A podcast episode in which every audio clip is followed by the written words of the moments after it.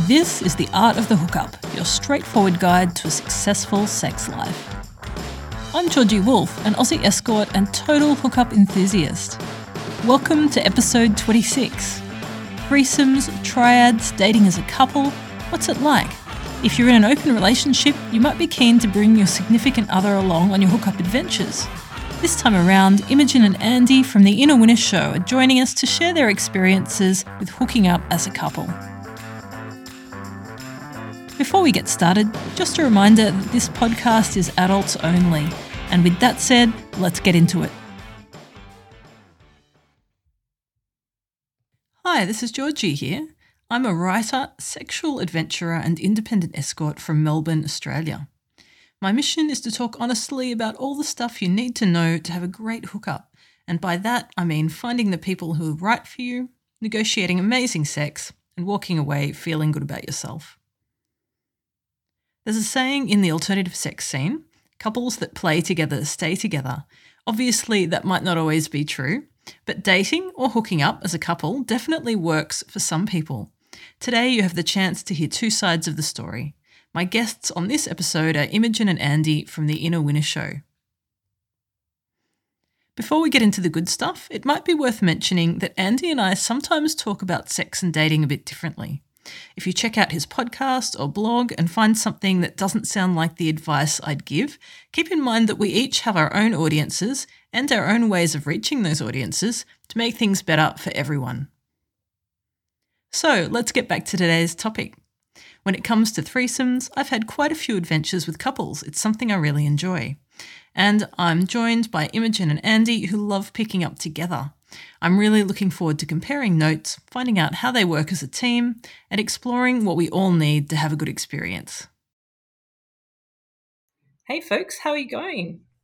Pretty good after that incredibly professional introduction that puts my own podcast to shame. So, did you like my professional persona voice? I do. I enjoy doing it. It's amazing. But honestly, though, I've really been enjoying your podcast. So, The Inner Winner Show, where you guys really kind of like dissect everything about sex. You cover a huge range of stuff. Before I get into what I like about all your stuff, because I could rant about that for a while, like, would you mind just telling us quickly each, like, introducing yourselves and giving us like a one-liner of who you are and kind of what you're about? Sure. We'll start with the cutest person. My name's Imogen, or Immy. I've been with Andy for 3 years now. I guess I'd say I'm bisexual. I never really label it as that. It always sounds weird when I say that. But we meet girls together. I mean, in my free time, I'm an artist. I do that freelance.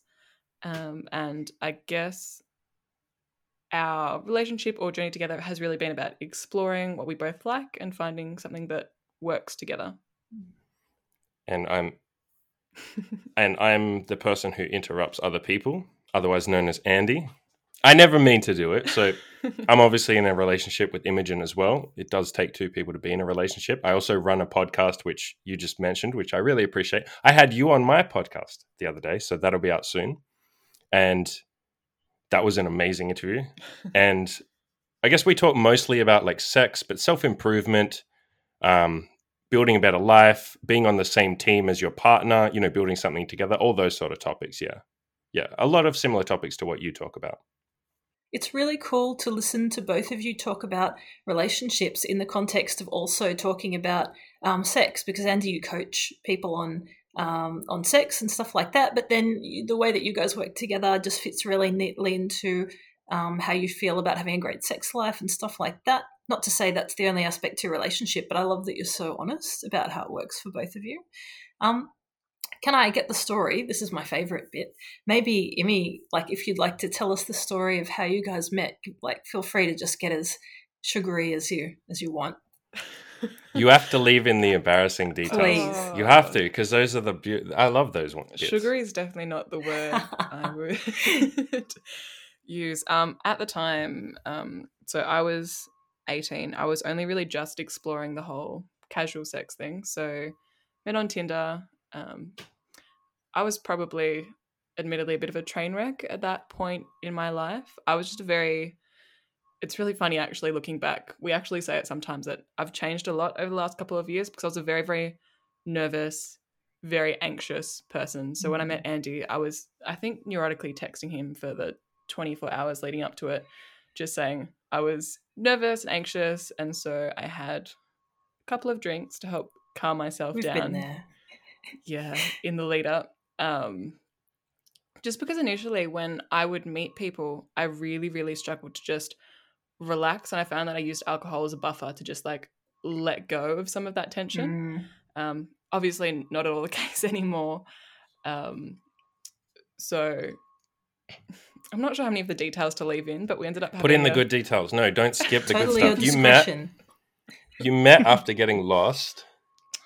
You gave bad directions. But and as soon as I walked up, I was like, oh, this girl's cute. And then like you just grabbed onto me, latched onto me, buried your head in my shoulder. Like this is the first second we've just met. Grabbed my arm and buried your head into my shoulder. And you're like, I'm so nervous, I'm so nervous, I'm so nervous. Oh my God, I love that. I love admitting you're nervous on the first date. That's how I got with my current partner. I walked in, I sat down, I went, aren't first dates nerve-wracking? And he went, oh my God, they so are. And that was it. It was done. So what happened? You had that in a recent article. Yeah, I remember reading that. I do the same thing. And I coach all the guys that I coach. I say the same thing. If you're nervous, just freaking say, I'm really nervous. And half the time, the other person will say, yeah, I'm nervous too. Okay, cool. Now we're both nervous together. This isn't like you versus me. Now we're on the same team. You've got it off your chest. And how was that once you did get it off your chest, Imogen? I mean, I think I was still a little bit like anxious about it all, but it definitely helped. And I think because you offered out your arm, that's why I kind of like latched on. I was like, don't blame me. Something to grab onto. And I mean, from that point, I was still probably a little bit neurotic, but once I finally like got back to Andy's place and calmed down a bit, I had a lot of fun. You're skipping the best bits. The best bits. On the couch. You tell this bit differently. Hang on. So we were sitting on the... So you guys were meeting up for a hookup date, right? I'm guessing from the context. Yeah, sorry. We were... It was... The intention was something very, very casual at the start. So we went back to Andy's apartment and we sat on his couch and we were just sitting there talking because I was so nervous. I think he picked up that we probably wanted me to calm down a little bit first. She was like not in a good place. I don't think she should have had sex at that point, but she kept trying to push it towards sex almost to like get over the nervousness. Yeah. And so I slowed it down. I was like, yo, just chill for like half a second. We'll have sex in a little bit. But like, because you just like. Because from my perspective, the scary part was everything leading up to the sex. It's like once you get into it, it's fine and you can relax. It's almost like public speaking. Oh my God. Like everything leading up to it is like, oh my God, oh my God, oh my God, oh my God. And then when you start speaking, it's like everything's okay. Right. Like that's when you kind of let go. So that's how I felt about it. When you're in the moment, it's okay. But everything before that is when you have time to worry, having the conversation. Yeah. So we sat on Andy's. Sorry, I'm giggling a lot because it's not the most flattering story. But I think because I was really nervous, I got like quite hot because I was like, it was winter and I was like rugged up. And so I kind of just like started undressing, not in like a sexy, seductive sort of way. It was just like... She just ripped her clothes off saying, oh my God, I'm... No, it was like she ripped her shirt off and she's sitting there in her bra and she's like, I'm so sweaty. I'm so sorry that I'm so sweaty. And I was like, it's fine. Just like chill out. And at this point in my mind, I was like, we're probably not even going to have sex, are we? Like this is just going to be like, I'm going to talk to her, make her feel better. We'll hang out for a bit. And then fest. I don't even know. It happens. Yeah. Andy was being very sweet. And at some point I was like, you're being really nice. And then we started up with like a bit of foreplay. And then I was like, I should do something nice for you. And at some point there was the offer to clean his apartment because that's what slightly drunk. Before we've had sex. I'm being nice. Some people are into that, right? You know, that's I know. That's a pretty decent kink. It's not my kink. Domestic servitude will never be my kink. It's on the bucket list. That's on her bucket list, yeah. That's on her bucket list. And yeah, eventually, like after all of that kind of awkward, unflattering stuff, we kind of got into it after that, like bit the bullet and got going. And then I obviously became a bit less neurotic. A big part of the reason why I did continue to keep seeing Andy was because he was so nice and just like sweet after sex. And, you know, there was just talking and we hung out for a bit and then he walked me back home. And I know that doesn't sound like much, but it's pretty neat. On Tinder, that's like reasonably rare. They're not pulling their pants on and running out the fucking door. Yeah. Did personal question? What was it like? Like, did you know that Andy was wanting an open relationship? Like, had you guys talked about that stuff when you started hanging out, or were you guys monogamous? And did you shift into being open later? So yeah, we definitely started off with everything being open. I think when I started off on Tinder as well, because I'd really just started, I was quite, I guess, maybe naive or uneducated about it all. My assumption was that everybody, like nobody was committed, like Tinder wasn't, like it's the hookup app. So there was, you know, like zero commitment, zero expectation. So when Andy was like, yeah, like I'm seeing other people, I was like, yeah, of course, like I am too. But from there, I mean, if we're talking about how everything evolved, it did start off with everything being super casual. We're both seeing other people. And then we did start, I think quite quickly into having met each other, seeing other people together, but it was more like three independent parties coming together and just having fun. But then I guess as things got a little bit more involved and I guess we became emotionally attached to each other, it wasn't necessarily expected. And I think from there it more became a thing that we did together. And it did take quite a long time. Like this was an evolution over a couple of years where things were really casual for a while. It was Andy meeting girls on his own that he'd met, and then he would kind of introduce them to me and then we'd see them together, to the point where it is now where we actively seek out, I guess, girls to meet together as a couple. Yeah, and it was a big process of like figuring out boundaries as well, because if it doesn't come across here, when I first met you, you had like no boundaries. Yeah. Like you were figuring yourself out, you know. We'll leave out all the messy details. Again, we've all been there, right? Like this is such a relatable thing, especially starting out and being like, I don't know what I like. I don't know what's okay. Yeah, and not knowing, you didn't know how to speak up. You had a big fear of like disappointing me. And so I had to kind of, it took probably like a year, maybe a little longer, to like get you to work up the courage. And it was a lot of conversations. It was a lot of mentoring and saying like, you have to tell me if you don't want something. Like I have to be able to trust you. Georgie, you and I talked about this when you came on my podcast. You need to be able to trust that the person in the more like submissive position, so to speak, if you have that kind of dynamic, can speak up. Because otherwise I can't trust you. Unsafe. I can't trust that. Yeah, I feel unsafe. Like, and that was very much a process for a lot of our relationship early on. Like she would figure out, or she would be figuring out her boundaries. And we kind of did that together. And she'd figure out like, hey, wait, I think when you do this with another girl, that makes me feel like this. And we'd have to talk about it. We'd talk about it over weeks or months. And I'd say like, okay, what compromise can I make? What compromise am I wanting to make? Because we both made it was a very big process of making sure that I didn't make compromises I wasn't okay with making. And she didn't make compromises she wasn't okay with making, because neither of us wanted to settle. Neither of us wanted to be unhappy, because that leads to like bitterness. 5 years down the track, you'll go like, how come I can't sleep with women by myself? Or how come you can't do that? Because if you just had those conversations to begin with and gone, hey, actually, I'm not going to be okay with this, or I suspect I'm not going to be okay. It kind of sounds like coming into it, you might have been a bit more experienced with open relationships. Have you dated anyone else while you were open before? Or was it the first time for you as well? I had, but never really seriously. So yeah, it was always like super casual, like hookups and friends with benefits. So you'd see someone for a little bit. And you talk a lot, like in your book and on your podcast, about in the early days, a lot of us make like mistakes, so to speak, or we do actions that later on we go like, why did I do that? Why didn't I? Yeah. And so early on, I would just not be upfront about being open. Now, I would never lie. And if anyone ever said, are you seeing other people? I'd be like, yeah, of course I am. But I would like, I thought that like, the way you were supposed to do it is just kind of keep it on the down low, and like she should just know, she should figure it out. DADT, like, right? I hate don't that ask, shit. Don't tell. Yeah, and I hate that stuff because it just leads to drama. But of course, we need to learn why that stuff doesn't work and why communicating doesn't work. At the time, we might be like, "Oh, this is all too hard. I'll just let them know that I'm seeing other people, but we'll never bring it up, and that way I won't rock the boat." And then you just realize what a giant shit explosion that can be down the track. Because it builds up. It builds up. Like you guys both get feelings for each other, and I say to Imogen all the time, it's more that the other person will have expectations. And so if you don't have the conversation about, hey, we're going to be open. Exactly. And the default expectation will be monogamy. Like if you don't talk and say, hey, by the way, I'm going to sleep with other people, most people will assume, hey, well, that means you're just going to see me. And so they're getting all these feelings, they're assigning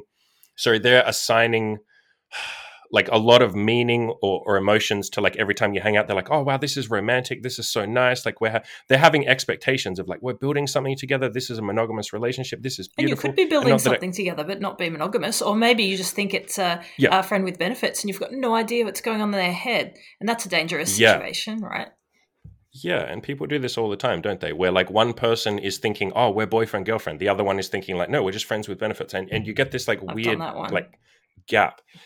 Yeah, I feel like maybe not all of us, but like enough of us have. And then, of course, coming from the other way, like you're talking about early open relationship mistakes, like classic ones that we all make when we're starting out.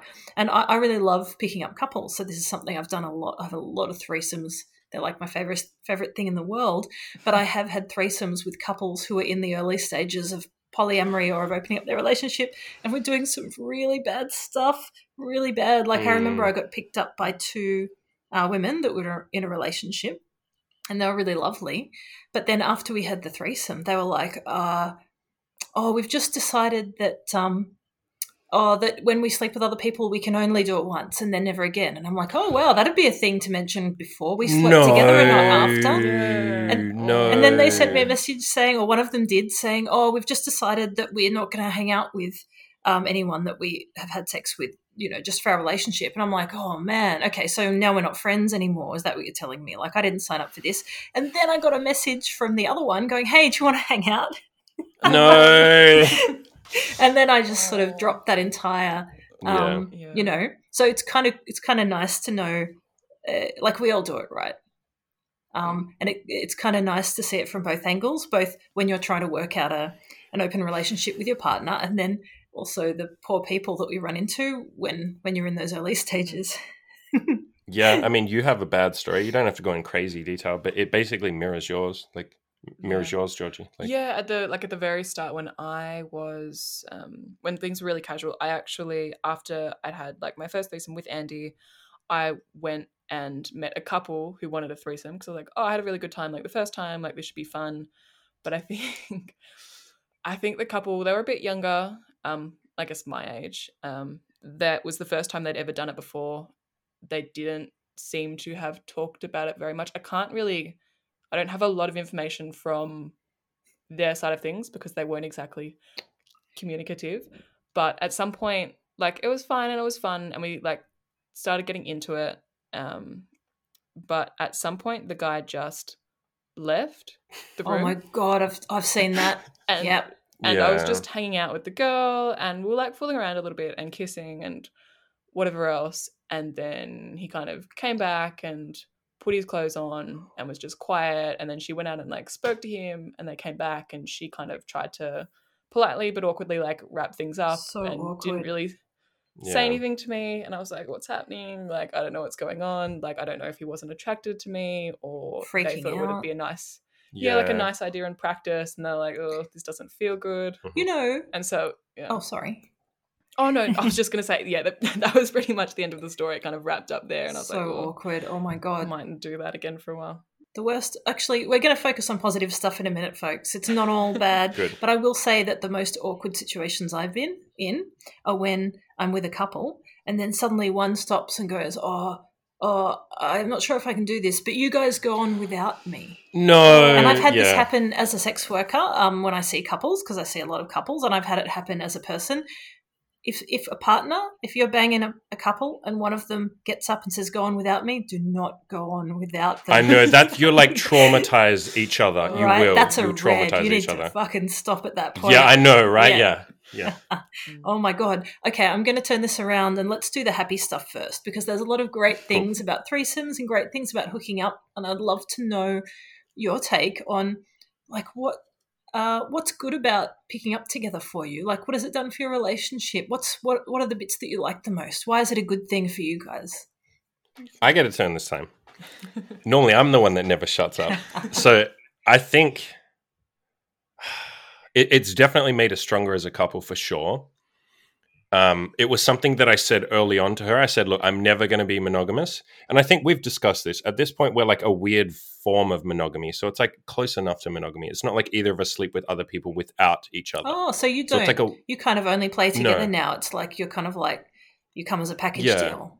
Yeah. Yeah, and I think that's something we both kind of wanted. You obviously wanted that, not from the very start, but you quickly figured out, I think this is one of my boundaries. It was a process of figuring that out. And I myself started coming towards that as well. Like I would go and sleep with other girls without you there, and it would always started to feel like something was missing. Like you're going to Disneyland by yourself. It's like, I wish someone else was here to enjoy this. And it became less fulfilling because if you're in a committed relationship or a serious relationship, which we were by that stage, you're not really going to build something with someone else. Or I didn't want to build something with someone else. So I wanted to keep them all casual. And I explained that to every girl I slept with. I said, I got a girlfriend. Like, this is just going to be casual. And after a while, you go like, well, that means that I have to stop seeing them after a certain amount of time. Because, like, we'll probably get attached to each other. And that affects you if you're not there. So we kind of both just moved to a point where we thought, like, should we just only sleep with girls as a couple? And we tried that and we were like, yeah, that's way easier. Why did we not do this before? I love it. This is way easier. And I love this analogy of why would you go to Disneyland without your partner? And I know not everyone's like that. And I'm a bit of a loner. I love doing things by myself. But for most people, I imagine that'd be really relatable. Like when you're having amazing experiences and then you're just sad because you're not sharing them with the most significant person in your life. Like that's kind of cool. Mm. Yeah, it was a weird sort of feeling. Yeah. So in terms of what we get out of it, I think it feels like we're building something together. Yeah. It also feels like, I guess you can say there's a world in which it was like inevitable because I made it very clear early on, like I'm not a monogamous person. I tried that for like 8 years. It's not me. And I made that abundantly clear to you from like the very start. We had like a million conversations where I was like, look, if that's a deal breaker for you, I understand. Like I'm not going to force you to do something you don't want to do, but like, I think we had that conversation like within like the first month of seeing each other as well. And I'd already told you that I was seeing other girls from the very start. How was that for you, Imi, in terms of this is what I'm into and maybe like developing feelings for someone that wants a non-standard kind of relationship? Because it's not standard. Like we're not – I know that being open and being polyamorous are becoming more common. And just for people listening, in case you just dropped into the podcast now and not – 20 episodes ago, an open relationship is just when you sleep with other people or one or both of the partners sleeps with other people. And polyamory, which I've already referred to, is having relationships, so romantic relationships with other people as well. And it sounds like you guys are more open, but it's still not it's not the standard model for relationships. Monogamy is still the standard model. So how did it feel having someone saying, hey, this is what I want to do? I think that I guess for a bit of context, this was my very first relationship ever, like romantic relationship. This is great. Yeah. First go and you're non-monogamous, like good fucking on you. Yeah, I mean, Andy and I have this joke that we just, I think as people, like to play on hard mode, like everything. We kind of like to make everything a little bit difficult for ourselves so that the victory is, Yeah, so we can say we did it, yeah. So I think that's sort of what it was in this case. So when Andy first kind of said this to me, it wasn't a big deal because it was casual. It was like, there's no expectation, there's no commitment. Like, that's fine. You do what you do. And obviously once I started getting feelings, it was actually something that I was very, very averse to because at the start I did have a lot of fear around rejection and attachment. That's tough. All of that stuff because I had some stuff with my parents and that did mean that adding that kind of extra element of it being an open relationship, it made it a whole lot more complex. And scary stuff if you don't feel secure. Mm. Yeah, absolutely, because at that point in time, I think we mentioned but my boundaries weren't very strong and I had a hard time speaking up for myself. My self-esteem wasn't great. So it has really been like a very lengthy and in-depth process of me kind of building up that confidence and that ability to ask for what I want. So obviously at the time when Andy mentioned it, it wasn't a big deal, but it has had to be something that we've talked through in great depth. And I think you asked before what are some of the benefits, like I guess the positives of having an open relationship. It has brought us like I guess, a level of closeness that I'm not sure how else you could get, like the amount of vulnerability and honesty and just communication that was involved in making this work. You just have to talk about it. God, or it's all gonna, the wheels are gonna fall off. Yeah. I it wouldn't surprise me if, you know, if you logged the hours that we had conversations around this stuff, you know, getting to hundreds of hours of just it'd be like hundreds of thousands of hours about talking about it. So there is that closeness. I mean, I even had I'm quite open with my mum, actually, and I had a conversation with her, and she knows that I see, like, we see girls together as a couple. Oh, that's lovely. And I actually... Her mum is absolutely lovely. Yeah, I love her mum to bits. Very open-minded. And at the start, I had actually told her that it wasn't, like, it was just, like, generally open, like Andy was seeing other girls. But I think she was a lot more reassured by the fact that we then started seeing girls as a couple. And we even had that conversation where she said, like, in any relationship, there's going to be jealousy. Right, regardless of whether insecurity. You're open or not. Yeah, and so, like, the conversation she had with me is, like, as long as you're happy, like, because I was kind of talking about some struggles that we'd been having and my insecurity around it all, and she had even said, like, regardless of, like, what sort of relationship it is that you're having, there is going to be that, I guess, that fear of rejection, and again, the jealousy thing being a really big one, so... I think having gone through all of this and worked through all of this, being in an open relationship has brought, like, a level of closeness that I'm not sure how else we would have really gotten that. It kind of feels like being kinky. So to be kinky, you have to have this level of communication to be safe that is massive, and it actually spills over, I find, into your regular life. You become really good at communicating and finding your boundaries and calling safe words, even with normal non-kinky stuff. And I feel like open relationships are maybe a similar thing.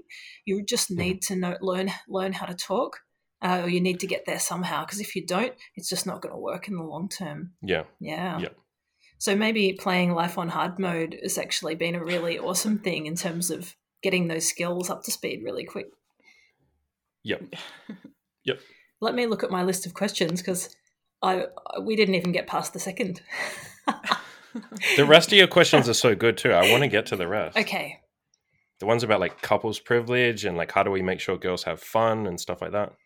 Oh, so this one's for Andy, and this is... Go. You're such a smart ass. Okay, this is about the Inner Winner Show, right? So you do a podcast that's about sex, and it's mostly for guys, right? I'd say mostly. Yeah, I've had a few female listeners, and I've done a couple of episodes, like, answering their questions and stuff. Yeah, but a lot of blokes, and I'm curious to know whether you talk to a lot of guys who are in open relationships or who want to be in open relationships. Like, does that come up a lot for the people who listen to you and the people who read your stuff? So obviously, like, the way you would know this as well from your stuff, like, people kind of gravitate towards you, and people who are interested in your topics will obviously be part of your audience. So yeah, I get a lot of guys who do hit me up saying, like, hey, can you help me with an open relationship, or I want to start one, or, you know, XYZ. But surprisingly, that's still only, I'm going to say, like, maybe 40% of my audience, and 60%.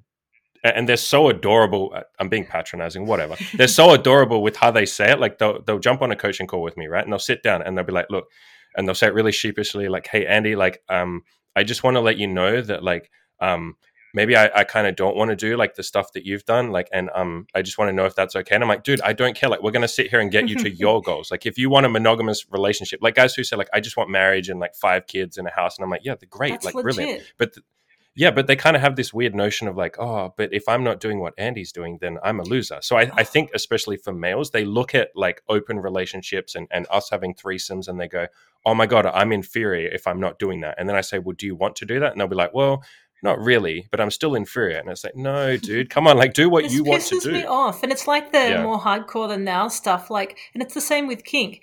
People will come in, or I'll talk to people or pick up people and go, hey, I'm kinky. What are you into? And they're like, oh, no, I'm not really into that. Like, you know, you'd be way kinkier than me. I don't really know what I'm doing. I'm only into spanking and bondage and a bit of, like, blindfold play and maybe some dirty talk. And I'm like, oh my God, you're so kinky. And they're like, no, I'm not. I don't know what I'm doing. And it's like this competition, like, They feel like they have to be more hardcore or they're not as good. And the same with open relationships and polyamory. Like, it's not a bloody, there's no prize for being in an open relationship. Having threesomes all the time does not make you James Bond. Like, if it's what you want to do, do it. But if it's not what you want to do, it doesn't mean that, I don't know, this whole idea that being vanilla isn't as good is bullshit, because that's what makes a lot of people happy, like you said. So, yeah, I feel you on that one. And, like, I don't know who decided to tell dudes that the more people they sleep with, the better they are, or the more chicks they sleep with at once, the better they are. It's just so much bullshit. I think it's just because it's a challenge, and, like, I feel like there is value in that. If you're starting at the very beginning and you improve yourself to a point and you get more confident, you can talk to women, you get experienced, and then you start sleeping with some people, cool, like, great, you've definitely achieved something there. But up to a point, like... But you don't keep pushing it. Yeah. And I kind of have to jump in and go, I actually think sometimes it's not even... People are like, oh, I need to improve myself in order to get laid, and that means I need to look conventionally attractive and I need to learn how to talk to chicks confidently. Sometimes it's more just a matter of working with your stuff. Like, we don't need to crush all of our flaws out of us in order to find people that find us sexy, you know? Sorry, massive rant. I absolutely agree with you on that. Like, so I'm obviously going to push self-improvement way more. Like, that's just my whole shtick, right? Whatever that may be, but, right? But I do agree with you, and this is a point that I bring up all the time where I'm like, please don't think you have to be perfect. Like, please, like, and then I'll lay out all my flaws and people say, wait, you have all those like neuroses and insecurities and you're still sleeping with other women. And you're like, yes. Like, at what point did I say you have to be perfect? But it's easy to assume, listening to you, because you talk quite confidently, that, yeah, Andy's got it all worked out. And too. Like, I'm really good at sounding confident. I have like crushing social anxiety, like really bad. Sometimes I just can't go to parties. It's pretty full on. And I've had to work with that stuff. We've all got that stuff going on. Again, we've just completely digressed from our questions, but that's totally fine. Oh, yeah, so guys that maybe do want to be in open relationships, so say you get some guys through that genuinely want this. They don't just want it because they think they'll get a Medal of Honor, but guys who actually go, I think maybe I work better when I'm non-monogamous. Like, what sort of advice do you give to them? Be honest, honestly, first thing. Honest with yourself and admit that you actually want this, and that is the first step, because as soon as you admit that you want this, you'll actually try and get it. Too many guys that I see, they're like, I want an open relationship, but they don't tell that to any of the women that they date. They'll just go for default monogamy and then sit there and kind of build resentment and go, why is she locking me down? It's like, she didn't do anything. What do you mean? You never at any point said, hey, I would like to have an open relationship. You did this to yourself. And then the second thing I'll say is, like, honesty as early as possible. I have an article called Honesty is an Ideal You Work Towards. And I give a bit of leeway and I say, like, look, I get that it's very easy for me to just straight up be honest the first time I meet someone. I wasn't like that at the start, though. I had to build it up. It's tough. It's something you have to practice, and you do it earlier and earlier. So maybe the first time you sleep with someone, you say it, you try and do it as early as you can, but maybe you can't do it until you've already slept together. You try, but you can't say, I want an open relationship. And then finally you blurt it out when you're in bed afterwards. Okay, that's not perfect, but like, good job. That is way better than you just not saying anything. Then maybe, then the next time, okay, try saying it on the date. Good job, that's even better. Then try saying it on Tinder or when you meet in a bar or wherever you meet. Then try saying it as like one of your first messages, like. Then put it in your bio. Exactly. Yeah, brilliant. Yes, step. That's in our Tinder bio. Yeah. In both of our Tinder bios, we have that. This reminds me of another classic open relationship like furphy that I've copped a number of times. The one where you pick up a dude, take him home, fuck him, lying in bed afterwards. He's like, oh, by the way, I just need to let you know that I have a girlfriend. And it's like they're trying to do the right thing. Like you said, that's a really good reframe. Like, he's trying to bring it up and let you know. The right time to bring that up is on the first date before you've fucked someone, because some people aren't going to be down for that. But like, you've sort of reframed that for me. Like, rather than being super judgy, it's kind of like, they're trying, and maybe they didn't get exactly right. It's a hell of a lot better than not mentioning their partner at all and then just dating you a few more times. For those guys, I give them a pat on the back. I'm like, good job, dude. But like, next time you have to do it like on the date. Like, you got to do it on the date, dude. Yeah, exactly. Because I think most people are good people. A lot of people listening to this might be like, what an asshole, like waiting to, and like, yes, I get that side of things, of course. But like, the way that you make this better is by encouraging people, not saying like, dude, you're an asshole, because now he'll just keep it a secret forever. And I do believe that most people are trying to do the right yes. thing and kind of struggling their way along with absolutely mm-hmm. no guidance or support from the outside world, especially when it comes to this stuff. Like, your mum and dad never pat you on the back and go, and just letting you know, if you decide to have an open relationship and have threesomes, we fully support you, and if you need any advice, just come back yeah. to us, man. Like, we can have a man-to-man. Like, no one says that stuff. Yeah, yeah. Although yeah, your mum sure. sounds amazing, you know, like, that's pretty cool. Yeah, it's been something that she's a very like live and let live sort of person. So like, if it makes you happy, that's what I'm kind of there for, is her philosophy on things. So like at the start, I think any mother's going to have a bit of a worry. I think there is that stereotype that like, you know, young experienced girl is being like forced into this thing. Taken advantage of. Yeah. yeah. And so she obviously had all of those doubts, and I would come to her because I am pretty close with her about worries or insecurities, or just when I like wasn't feeling very good, and yeah. she would get a bit worried. But she is always that sort of person where, you know, if you explain the situation to her, despite all of her personal like biases, obviously being my mother, she can still have a fairly objective opinion about things. So good. And like you said about, sometimes we assume, especially younger people, are being taken advantage of. Like, yeah, I was taken advantage of when I was in my 20s. Sorry, here I go again. When I was young. You know, yeah, like bad shit happened to me. But the way to fix that is not to tell the young person that they're not capable of making their own decisions. Yep. Like, the way to fix that is to listen to people and listen to women when they say, this is what I want, even if it's not what you think they should want, you know, right? Mm. Like, we need to have our own be able to make our own choices, you know, make mistakes. If bad shit happens to us, we deserve to be supported regardless of whether we're having threesomes or doing kink or bungee jumping or whatever, right? Mm. Yeah. And I think it's always that framing it in the positive that makes it so much more approachable. Like, the person is far more receptive when they're being encouraged and praised rather than punished. I mean, I think a good contrast to my mum at least was my older sister, who's a lot older than me. She's, I think there's like a 15, 16-year age gap. And she was very, I hadn't told her much. All I had really said to her was, I'm seeing this guy. It's like, he's seeing other people. I am too. And she immediately jumped on that and was very like, no, that's not okay. He's older than you. He's taking advantage of you. Never met Andy. It was this whole ordeal where I just basically completely withdrew because she wasn't being open-minded, she wasn't being reasonable, she was jumping to like a worst case, you know, disaster scenario, making all of these assumptions. So, and I'm such a nice boy, what the hell. But you know, we didn't know you then. Yes, fair enough. Yeah, but you know, like, even if you had, imagine if you had started dating someone who was abusive or who was manipulating you, like, do you think you would have gone to your sister for help at that point if it had turned out later that her suspicions were right? No, not at all.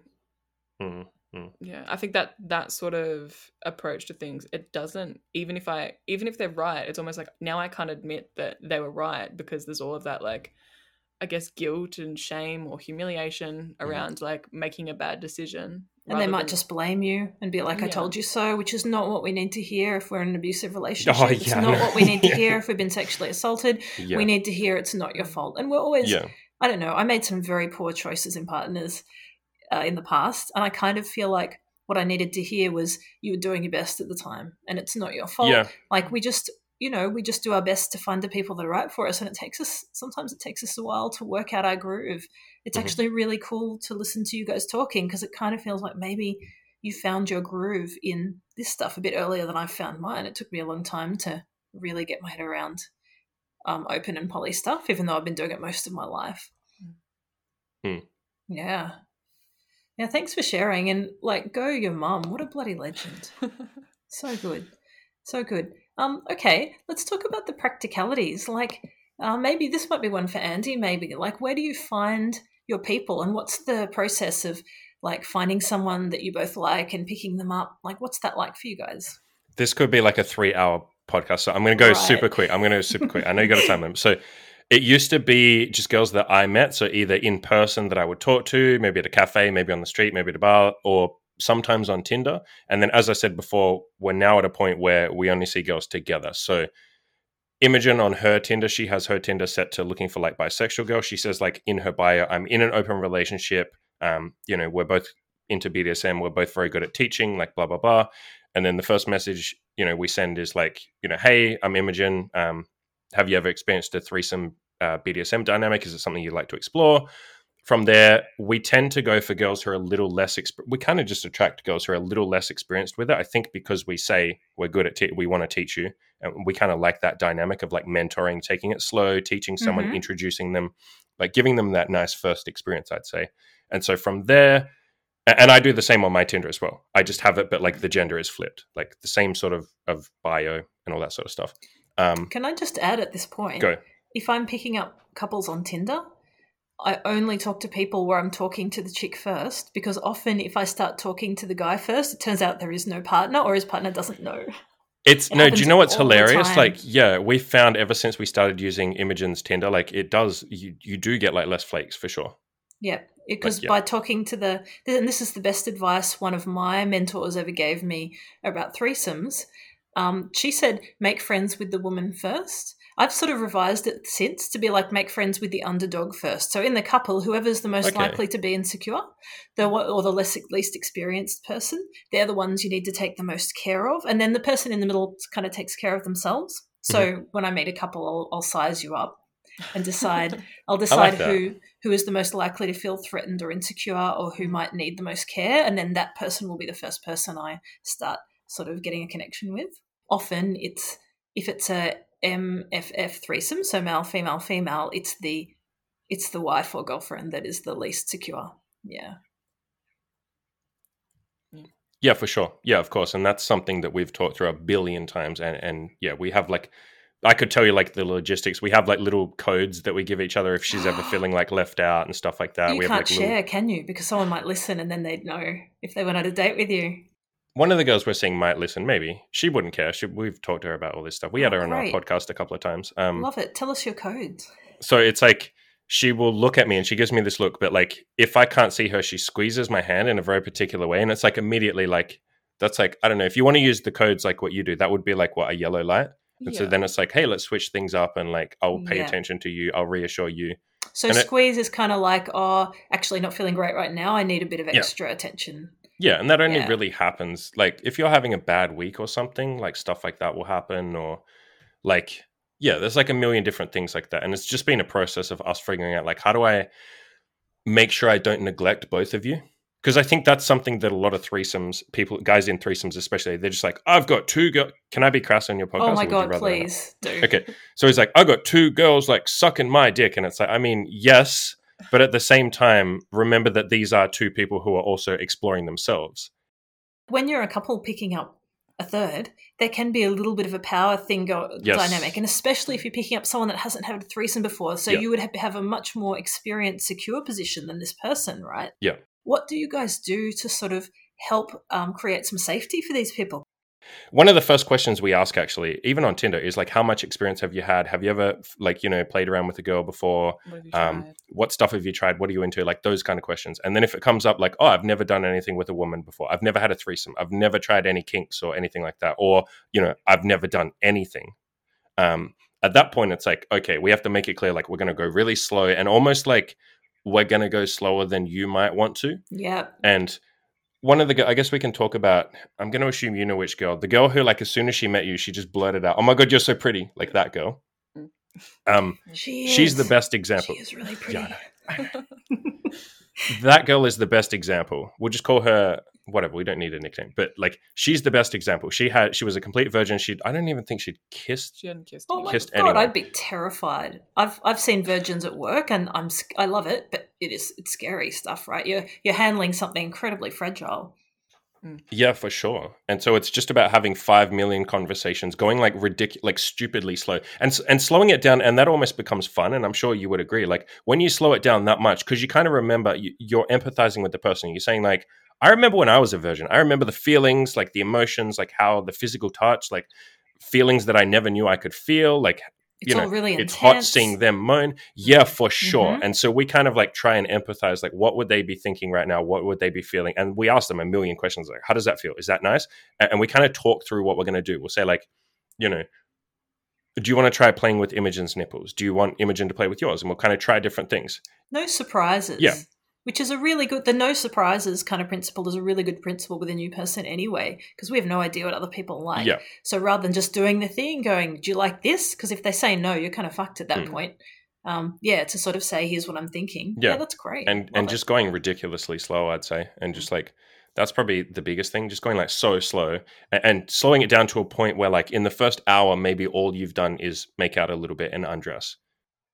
Which is super hot, by the way, if you do it that slowly, undressing someone for an hour. I'll try not to be crass, but like I have to say when we go through those. You can be crass. When we do that, when we meet a girl who's like very inexperienced, because I'm like not doing anything except just like gently guiding and mentoring and like you get to a point where you're just like, oh my God, I think I could freaking orgasm. I'm trying to be uncrass here. I think I could orgasm without doing anything. I would just be like, man, I could just nut in my pants. No, right you do. Yeah. You get to that point because you're just like, this is. It gets so intense. Because you're like, oh my God, she's moaning, and all we've done is like kiss her neck. So good, and that's the best lesson to learn about sex at all, really. That the best sex is slow, and really well paced and really like focused. It's not just bang, bang, bang, bang. It's so good to have that experience. Yeah, it can become like almost like a meditative experience, like an outer body experience almost, or maybe like an inner mind experience. You know what I mean? It's very like tantra, like getting really mindful and really concentrating on like every single touch and going really slow, getting into sort of a meditative state. That's some good shit right there. I mean, coming back, because I do think this is like, I think a good thing to mention, I think one of the benefits of, I guess, there being three people is that particularly with really, really inexperienced girls, this is something we do a lot, but you almost have like a demo partner, if that makes sense. This is true. Yep. Applies to kink too. How good is it being able to demonstrate a kink thing on someone so that the new person can see what it looks like? Yeah, so there's lots of variations on that. Like I think for the girl that had never kissed anyone before, she was really nervous about even kissing. Andy would like demonstrate by like kissing me and like showing what that was like and like watching it happen because she was very afraid of like doing a good job, and so just having like here is like how we do it, like here's this like it's not that hard, it's this like nice thing. And then I think as we kind of progress further along, if it's like for example like her going down on me, if she's nervous about that, it would be Andy showing her first, and sometimes it's like I kind of get down there with her as well. Like I'll be like, both of us will be like between your legs, and I'll. And here's the bits. Like literally, yeah. Oh, I'm so jealous. Like, man, I lost my virginity with a gay man. Just to put some context around this, so you can kind of. Have you talked about this story on a podcast? If so, I need to go listen to it. I don't think I have. We only discovered afterwards that he was gay. Okay. It was my high school boyfriend. Very gay. The sex was not great. And now I'm like, man, I could have been losing my virginity with a couple that was showing me how to go down on a lady. It took me years to work out that shit. So jealous. Yeah, no, that's wonderful. And just being able to have someone walk you through it without having to demo on you, because that kind of sometimes when we're inexperienced, we're not sure what we like and we don't know until we try, but also once you start trying, you might find out you don't like it. So you're putting yourself in a tricky situation, but getting to see that happening to someone else can be really useful. Yeah, and I think also making it clear that we don't expect perfection. That's something we say probably like 50 times like while we're having sex is like, you don't have to be perfect. You, like you're going to be bad at this. That's fine. Like you won't know what you're doing. And sometimes you get surprised like, some girls have gone, like girls that have never played with a girl before will go down on you and you'll be like, holy crap, like how do you know what you're doing? Why are you so good at this? And she'll be like, I don't know, I'm just trying to guess. Like one of the girls that we're seeing that we've had on our podcast, she did a really good job the first time. Yeah, it was her first time, going down on a girl, and it was like, great. And I was like, oh, that's nice. She's a little sweetie. Bless. That's lovely. And to turn it around, like I guess to turn it on its head too. So you've talked about helping people that might be less experienced feel safe and walking them through things slowly.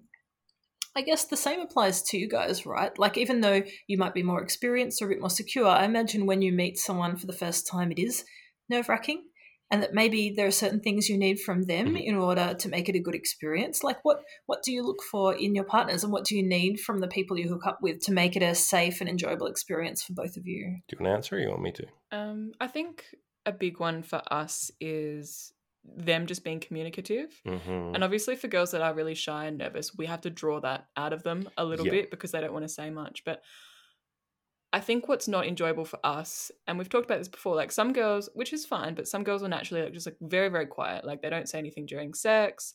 Like they don't like, they're just naturally like they're shy. They don't want to talk very much.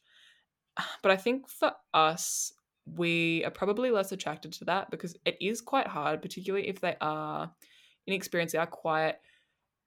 It almost feels as if you're walking on eggshells because you're not sure if they're having a good time. Edgy. And the whole time you're like holding back and checking and testing and you can't quite relax because you're not sure if they're enjoying themselves. And obviously it's no fun if like the people that you're playing with aren't having fun as well. Like that's the whole that's part of the best, like the best bit of sex is everyone's having a great time.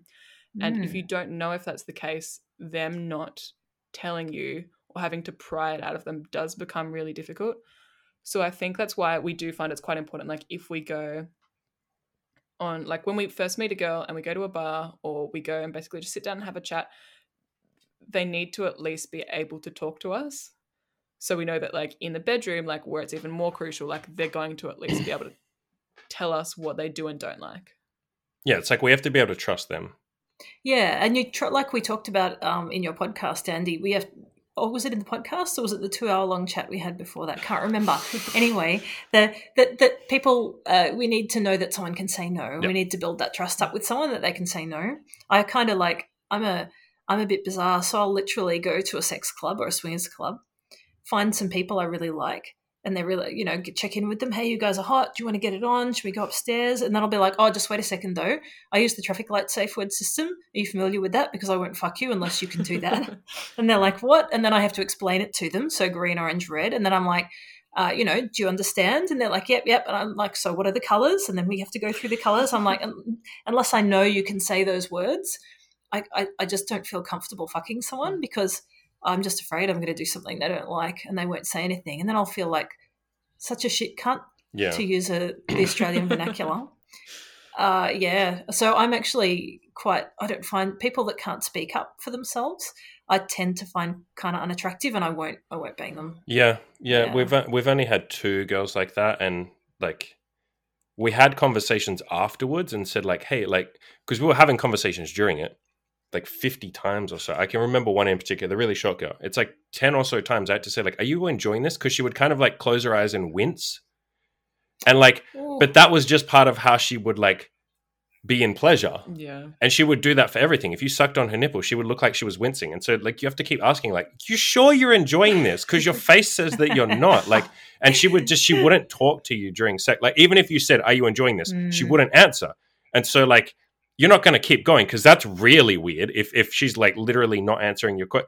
Yeah. So you stop and then you kind of be like, are you okay? And she's like, yeah. And then you're like, are you enjoying this? And she'd be like, yeah, I am. And I'll be like, okay, but it didn't look like you were. Like, why are you wincing and quiet? And you didn't answer me. We had to stop for like 30 seconds before you came back to reality. And I think I don't know if she's in like subspace, if people know what that is, but like it would happen all the time. Slowing down. Yeah, even if you just sucked on her nipples. And so you would have a conversation afterwards and be like, look, hey, you got to like tell me if you're having fun and stuff. And she said like, well, I'm just always quiet during sex. And so I think nothing against her, but that's just kind of not what we like, the dynamic we like, the communication style.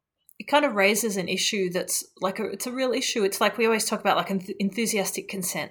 Like you want to be hearing an enthusiastic yes from people. But actually what I've heard from a lot of people is that a lot of folks out there don't do that.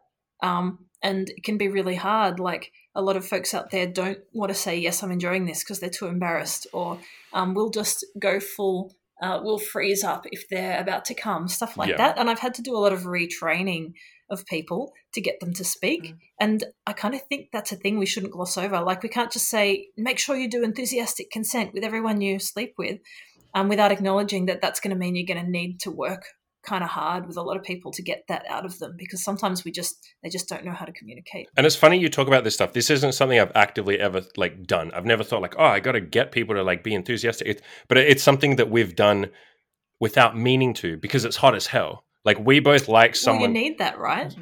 I don't want to keep. You need the feedback. Yeah, I don't want to keep going if you just all of a sudden clam up. This is why I hate guys saying, "Is that okay?" Like mid-sex, they look down and they're like, "Is that okay?" And I'm like, "Wow, is that your bar?"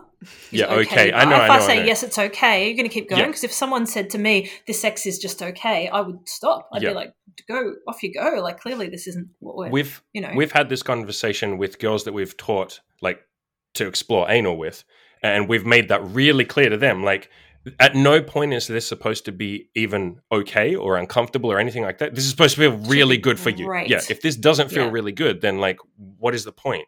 And so you kind of have to, like, raise that bar. And the same with, like, getting that feedback. If you say, like, you try and get, instead of, like, does this feel okay? You say, like, tell me how good this feels. Is this hot? Like, do you like that? What can I do better? Yeah. Yeah. Getting that kind of, like, really enthusiastic, just because that's, I wouldn't even say, I know what you're saying. It's like a consent thing. For me, it's like, how do you have sex without that? How do you have sex if you're just quiet?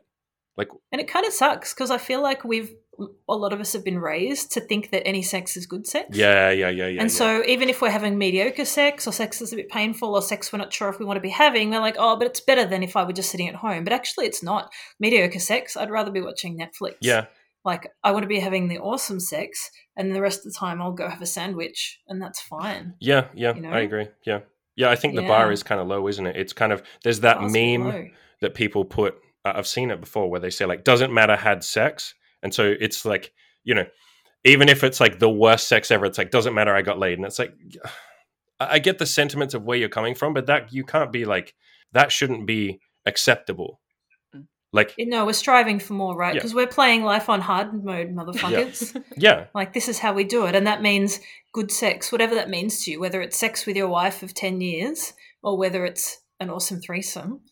Yeah, you want the bar to be high. Yeah, we could get into, I know it's too late now, but we could have gotten into a huge conversation about why people are so, like, lazy and complacent, and they just want, like, to go with, like, okay, oh my God, status quo. Let's do a podcast about mediocre sex one day, and I'll share all my mediocre sex stories because, I went through so much mediocre sex to get to the good sex. Yeah. Is there any last parting advice? If each of you, if a friend came up and went, I'm thinking of having my first threesome, or I'm thinking of going out with my partner so we can hook up together and have a threesome, what's the first piece of advice that would be out of your mouths? You go. It's probably just talk about it, and then once you think you've talked about it enough, talk about it some more. Yeah Just because everything's a lot easier in theory, and in practice I think this is the sort of thing that you don't, like, it's, the world's not going to end if you fuck it up, and there's that to acknowledge as well, but it's the sort of thing that you'd really, if at all possible, try and do everything you can so it goes well, because do your best. Yeah, there's a lot of, I think particularly for, I'd say it's even harder for people that are already in a relationship and they have been for a while, and this is something they want to try. I think if it's something you've never done before, really think about what that would actually be like beyond, like, a sexual fantasy. Beyond porn, because real threesomes aren't like porn, like what it might actually be like. It looks like porn, but it's like it's way better. I guess the advice that I will give, I'll give advice, put it this way, to my audience, because I'm going to share this podcast with them, and I know there'll be a bunch of my guys watching this. So here you go, guys. If you're watching this and you're thinking, like, oh, I'd like to have my first threesome, maybe with your girlfriend or a girl that you're seeing, or just a casual, you know, friends with benefits or whatever, the bit of advice I would give is, please, for God's sakes, and I always give actionable advice, please, for God's sakes, set aside like 5 or 6 hours for this thing. Like, please don't rush it. And I'm saying that because it is so much fun, but you also want to feel like there's going to be so many things that come up when you do it for the first time. Like, a million things will come up. Like, oh my God, this is hot. Oh my God, I never even thought the two of them could do this. Or, oh my God, there's sometimes even some weird jealousy will come up if you're in an established relationship. We've talked about that before on our podcast. Just set aside a lot of time so that you can take the whole thing. Like, I'm not saying, like, be slow and, you know, careful or anything. Like, I'm not saying walk on eggshells, but give yourself enough time that you don't feel like you're rushing into it. The worst thing you could do for your first threesome is rush it, because you're not really giving each other the attention that you want to give. You're not going to be able to explore all the things you want to give. You're not going to be able to slow it down. You're going to be too, like, hyperactive, and I feel like you won't enjoy it as much. And there's a greater chance that all three of you will enjoy it if you take a lot of time to really, like, slow it down, take your time, explore everything you want to explore, because there's a million things in a threesome that are fun, like a million different positions, a million different things that you never would have thought about. Like, what is it like to watch two girls kiss each other? It's like, especially two girls that you care about or that you like. That's very different to porn, as you said. It doesn't feel like porn at all. At all. It sounds like the same principles as losing your virginity, like losing your threesome virginity. Go really slow, like slower than you think you even would want to go. try everything really slowly, mm-hmm. talk about it before doing it, that stuff. Yeah, give yourself that opportunity to try everything, yeah. I'd kind of add too, like I feel like a lot of people have threesomes, feel like they need to do it all in one session, whereas I'm like, nah, man, like, you know, go watch your girlfriend make out with another chick and then call it quits and go home and debrief. Then the next time, maybe just do a bit of foreplay and then go home and talk about it. Like, don't feel like you need to rush straight to everyone comes in the first session. That was something, a mistake we made. And fair enough, I just didn't know any better. I wouldn't even say a mistake, but that, because it was fun. But we had, the first time we had a threesome was like, we started at like 8 p.m. or 9 p.m. or something, and we didn't finish till like 5 in the next morning. Like, there was like, people were sleeping. Like, for a lot of it, my penis didn't even work anymore. And just like, yeah, it was like a very, because I had this feeling of like, fear of missing out. I'll never get to do this again. I have to do it all right now. And so, oh my God, yeah, this is never going to happen again. So I have to make sure I take every fluke. That sounds kind of tiring. I don't deserve this again. Yeah. So I say that to people. If you're having a threesome, like, if you've had it once, I promise you, you will have it again. Like, calm down, slow mm-hmm. down. Don't feel like you have to just get it all out of your system because you don't deserve this or something like that. Like, if you've done it once, and it doesn't need to be perfect because you'll have another crack at it, so to speak. It's all like, you can afford to go slowly, and if you don't. Yeah, totally. Yeah. Thank you for kind of like just being honest about your relationship and your experiences. Like, I really appreciate you sharing that stuff. No, thank you for having us on. Yeah. Just before we finish up, did you want to let us know where listeners can find you if they want to check out any of your stuff? So whenever I answer this question, I like to give a specific article or two rather than just say like, go listen to my podcast. So I think ones that would be relevant is, the first one is how to have a threesome. I wrote a whole guide on that, so you can probably just go start there. And I'll give you these links after the call. And then the second one, I'll pop them in the show notes. Groovy. And then the second one would be, it's you and me. And the whole point of that article is talking about, you want to be on the same team as people that you're dating. Like, it's you and me together rather than, you know, you versus me. Yep. I fucking love it. So good. Best dating advice ever. Yeah. Awesome. Thank you so much, guys. You're legends. Really appreciate it. So are you. Thanks for listening. I hope it's been as good for you as it's been for us. If you want to learn more about ethical hookups, why not read my book? Check out artofthehookup.com for more information. Please share this podcast with anyone you think might benefit from hearing this stuff. Spread the word as well as the love, and let's make the world of hookups a better place.